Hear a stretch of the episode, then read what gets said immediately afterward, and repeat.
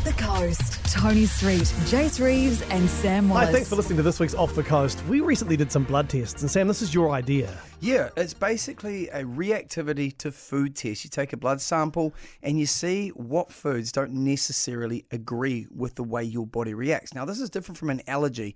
It's um, more just you would do better if you didn't include these foods in your diet. Yeah, so if you've got foods that you know you're not allergic to, but you go, you know what, I feel really funny after I have eggs, or I just think dairy is reacting with me and I end up in the bathroom, perhaps there's a reason for it. Hmm, so we thought we'd do this blood test and we get the expert to talk us through this. Dr. Gill Hart joins us. Dr. Gill, hello. Hello, good morning. Thank you very much for this. What a fascinating test. So, when these results come up, does it mean we shouldn't eat what we're eating?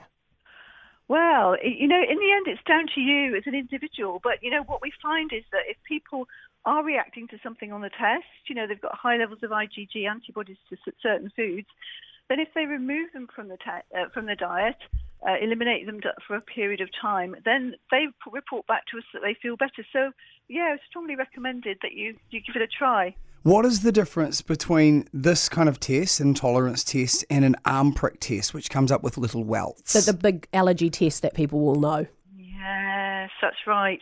Well, um, w- what we're measuring with our test is very different to allergies. Um, with an allergy test, you, you've got an immediate reaction, something that's very, very serious, you know, potentially fatal, needs medical intervention. When you when you go and have an allergy test and have that, you know, arm arm prick test, um, you're you're measuring something called an IgE antibody. You know, the immediate reaction that's going on. With the test that we offer from from York Test through Dam Health, we are measuring IgG antibodies, and they're, these are very different. These are sort of slow, long-acting antibodies. So they're looking at intolerances where you you know you might eat something on a Saturday, and a few hours or days even later, you start to get a reaction. So we did these tests, and we we've got all of our results, which we uh, have just talked through. Uh, how does it work scientifically from a saliva test? How does how does the testing work? Well, it was a blood test that you did. Oh, we did Um, saliva was the other one yeah, we did, that's right. it? Yeah. Yeah. so you actually took a, a prick of blood. Uh, we actually post the um, the blood collection kit to your to your own uh, home uh, with all the instructions to take a tiny little sample of blood and pop it on a little wand. Um, that blood sample is very stable. It's actually stable for uh, 30 days uh, in, in that in that situation, which means it can be posted back to our accredited laboratory. And then we measure something called an IgG antibody. Um, so we measure IgG antibodies to specific foods, over 200 different food and drink ingredients. Um, we've been doing this uh, since 1998, so we've got a lot of experience and a lot of um, scientific evidence base that we use. And we show that um, people that are reacting to these foods and, and this sort of level of reaction is not normal. Um, if they take the foods out of their diets, then they can start to feel better. Okay, so for me, I had uh, a score of 25, which is in the high reactivity range, on the lower side of the high reactivity range for egg white, and then 19% for egg yolk, which is in the borderline range. Would you then say, with these results, that I should eliminate egg from my diet?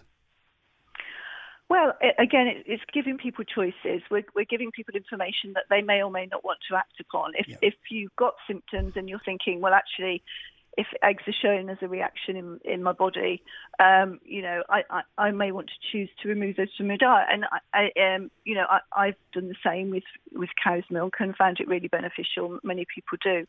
So yeah, I would recommend that you think about your diet. A lot of people want, if they're changing their diet, would like some help from a nutritional therapist, for example. But to, to remove eggs from your diet, but replace them obviously with something that's equally nutritious in your diet as well. And do that for a period of, of a few weeks and see whether, you know, any symptoms that you have might, might um, you know, you might feel better. So, can I ask you what your score for, for milk was then? Because mine's 11. Well, yeah, yes. Well, my my original score for, score uh, for for cow's milk, which was back in uh, 2005 when I started uh, working with the York Tests, who were offering the test through through Dam Health. Um, you know, my score was up in the sort of 80s to 100s. Right. So, um, you know, it was really, really high. And uh, I, I eliminate cow's milk from my diet now. I've got that right down now to to about you know this sort of uh, early low twenties really, Wow. uh, which is which is where you are. But but sometimes people can have quite a low reaction. You know, you're in the high reactivity range for your egg white, um, and you know that's really impactful for them too. So it's important to sort of take that on board. Dr. Gill, what about exposure? Like, I mean, if you're f- feeling a little intolerant, sometimes they say if you if you introduce more of it to your diet, you actually train your body to get used to it. Yeah, like in pregnancy, they say don't cut foods out because then you might end up Cause being an, allergic. Cause an allergy, yeah. Yeah. Again, when we're talking about allergies, that's quite different to what we're measuring here with the food IgG. And I think if you are um, IgG antibodies are, are you know are four different subtypes of antibodies, and we measure all four subtypes at Dam Health. So we measure IgG 1, 2, 3, and four. Now IgGs one, two, and three are linked to inflammation in the body.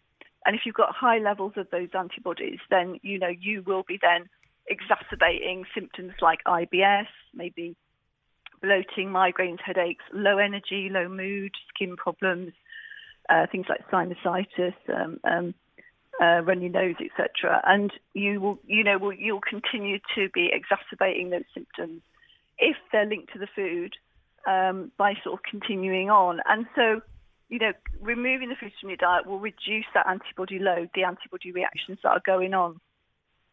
So what if you have no symptoms though? So Sam, you eat eggs and you're fine. Well, it's so really. so what what would you suggest then, Dr. Gill? Do you just carry on the same Yeah. way? We do have, you know, it's really interesting. Um, when I first joined York, York Test, um, you know, in 2005, I, I did the test and I felt exactly the same. But a lot of people live with like maybe low energy. They may, might feel tired. They, they they normalise that and they think that's normal for them. And actually, what I found when I removed cow's milk from my diet was that I actually felt better than I ever thought I could be yeah. um, and actually my, my weight normalised as well, which was in a good way. Um, and I felt like I had a lot more energy, and I thought that my energy levels were good, but they were even better. And so it's not necessarily as obvious as somebody with maybe an extreme IBS, where they, you know, they can't, you know, they have to be near a toilet all the time. They're getting really bad. Um, uh, maybe constipation or diarrhea and symptoms like that, it, or you know somebody's suffering from migraine several times a week, it might not be as noticeable as that. Um, but you know, it's again, it's giving people choices, and Sam, you might want to sort of to try and remove eggs from your diet. You might say, oh, actually, I haven't got any symptoms. I- Yeah. I Well, I, actually I, do that, but you know, it, it can be really impactful. I've also got night sweats. You know what I mean? So I'm saying I don't have symptoms, but for so long I've battled night sweats. So this could w- w- imagine if I eliminated that and that was the magic bullet for night sweats. Could sweats. be. There could be Yeah. other reasons for your night sweats too. Oh, your, your past catching up to you. Hey, uh, thank you very much, Dr. Gill. Now, if, if people want to do one of these tests, uh, Dam Health is launching across New Zealand. So if you Google Dam Health, D A M Health, you're able to get them there. Again, thanks so much for your time. This is fascinating stuff. Thank you. Off the coast. Toni Street, Jace Reeves, and Sam Wallace. Coast's Feel Good Breakfast. 6 till 9 weekdays across New Zealand. 90% of parenting is just thinking about when you can have a break. And when you do take a break, enjoy the Parenting Hangover podcast. They go together like a tutu and jandals. We've said from the get go, we ain't parenting experts, No. but it's cool to hear what is your neighbour doing? What do they say? A problem shared is a problem halved. Oh, that's good. Not that my children are problems, Or a- but I feel better talking about it. The Parenting Hangover with Clinton Jordan. New episodes every Thursday on iHeartRadio or wherever you get your podcasts.